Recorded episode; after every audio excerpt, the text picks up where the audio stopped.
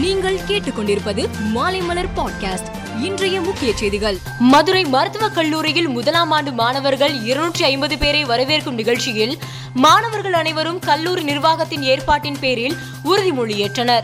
ஆங்கில உறுதிமொழி ஏற்பில் சமஸ்கிருத வாக்கியங்கள் அடங்கிய உறுதிமொழியும் இருந்ததாக சர்ச்சை எழுந்துள்ளது. இந்த விவகாரம் பூதாகரமாக வெடித்த நிலையில் கல்லூரி டீன் ரத்தினவேல் காத்திருப்போர் பட்டியலுக்கு இடமாற்றம் செய்யப்பட்டுள்ளார். மேலும் மாணவர்கள் சமஸ்கிருதத்தில் உறுதிமொழி ஏற்றது குறித்து கல்லூரி முதல்வரிடம் மருத்துவ கல்வி இயக்குநரகம் விளக்கம் கேட்டுள்ளது. மே தினத்தை முன்னிட்டு இன்று தூத்துக்குடி மாவட்டம் ஸ்ரீவைகுண்டம் அருகே உள்ள சிவகலை கிராமத்தில் கிராம சபை கூட்டம் நடந்தது. இதில் பங்கேற்று பேசிய கனிமொழி எம்பி சிவகலை கிராமத்தை தத்தெடுப்பதாக அறிவித்தார். நெல்லை மாவட்டம் மணிமுத்தாறு அணையில் இருந்து பாசனத்திற்காக இன்று தண்ணீர் திறக்கப்பட்டது. சபாநாயகர் அப்பாவு அணையில் இருந்து தண்ணீரை திறந்து வைத்தார்.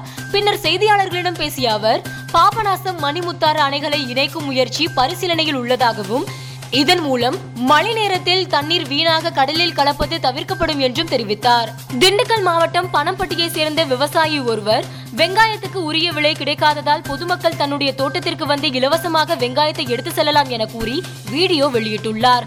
வெங்காயத்திற்கு உரிய விலை கிடைக்காத வேதனையில் அவர் வெளியிட்டுள்ள இந்த வீடியோ சமூக வலைதளங்களில் வேகமாக பரவி வருகிறது. குஜராத்தில் தேர்வின் போது கேள்வித்தாள் கசிந்ததில் பாஜக உலக சாதனை படைத்து வருவதாக ஆம் ஆத்மி கட்சி தலைவர் அரவிந்த் கெஜ்ரிவால் குற்றம் சாட்டியுள்ளார்.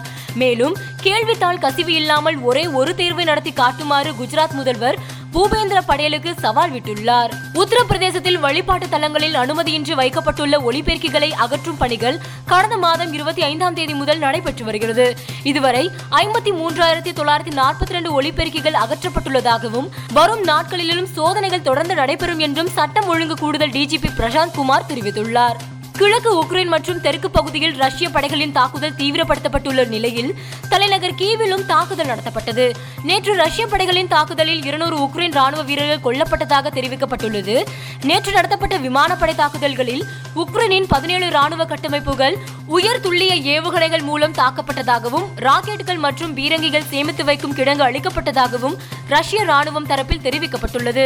உக்ரைனில் மரியுபோல் நகரை நீண்ட போராட்டத்துக்கு பிறகு ரஷ்ய படைகள் கைப்பற்றியுள்ளது. அங்குள்ள அசோவ்ஸ்டல் உருக்காலையில் தஞ்சம் அடைந்திருந்த பொதுமக்களை வெளியேற்றும் பணி தொடங்கியது. இன்று அசோவ்ஸ்டல் உருக்காலையில் இருந்து இருபது பொதுமக்கள் பத்திரமாக வெளியேற்றப்பட்டுள்ளதாக உக்ரைன் வீரர்கள் தெரிவித்துள்ளனர். குழந்தைகள் பெண்கள் உட்பட இருபது பேர் அங்கிருந்து வெளியேற்றப்பட்டதாகவும் அவர்கள் உக்ரைனின் ஜப்போரிஜியா நகரத்துக்கு அழைத்து செல்லப்படுவார்கள் என்றும் நம்பப்படுவதாக வீடியோவில் பேசிய ராணுவ வீரர் ஒருவர் தெரிவித்துள்ளார். மேலும் செய்திகளுக்கு மாலைமலர் டாட் காமை பாருங்கள்.